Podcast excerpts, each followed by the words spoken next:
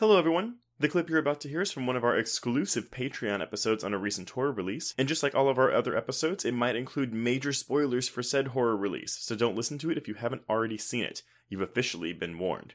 And if you'd like to hear the full episode, just head on over to patreon.com slash horrorqueers and subscribe today. Without further ado, here is your exclusive Patreon clip. I say this as someone who hasn't suffered, you know, like, like I've said before, from from mental illness or from depression or anxiety. I've had depressive episodes. I've had depressive phases, but like I don't struggle with clinical depression on a daily basis. But even just watching a movie like this, or Hereditary, or The Babadook, and I'm like, you know, it looks scary to me. like I don't want to mm-hmm. live with that. And I do think it's like it's just a different type of scary, right? Like it's honestly more real than you know uh, masked man chasing around the woods which don't get me wrong i love those movies as well. It's just a different type of scary that people are going in expecting. And i think with this one people were like oh it's going to be like a ghost movie or something of some sort. Right.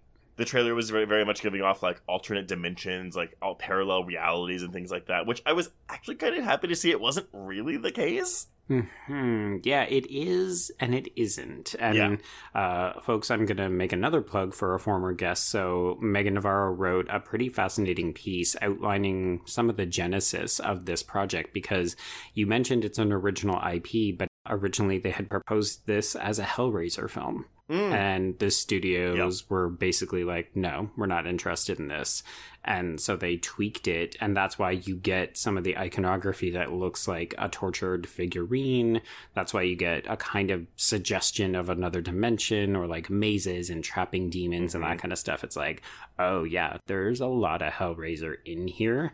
I, I did read that piece as well because yeah the idea was oh what if we do Hellraiser because it's Julia's movie? It's but and so we're gonna keep it in Julia's POV but make Julia a sympathetic character. Like you know so you Mhm. have Owen in the Night House representative of Frank in Hellraiser which I thought that was awesome.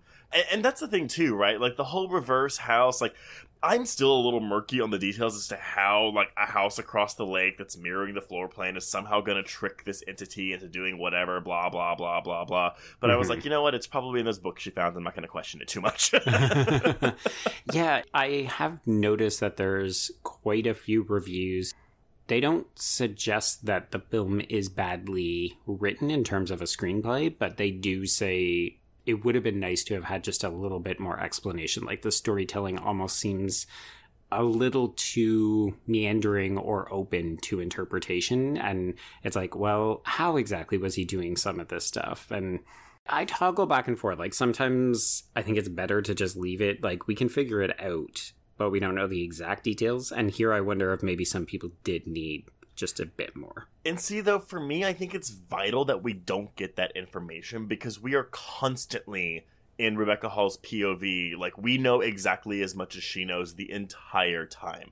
Hmm. And so I think, I mean, I guess you could have it to where, oh, she does find out. She figures out what's happening, blah, blah, blah. We have this whole expository five minute scene where she tells her friend, who is not Kristen Bell, to, like, all, all the stuff that her husband's doing. And I'm like, but while that may be satisfying from a narrative standpoint to be like, okay, cool, I understand what's going on now, it kills the mystery, and I also think it kills the scares because I think a lot of the, the mood and the horror from this piece comes from not knowing what's going on, and we are never one step ahead of our protagonist for this movie's entire runtime. We are constantly toe to toe Mm. with her.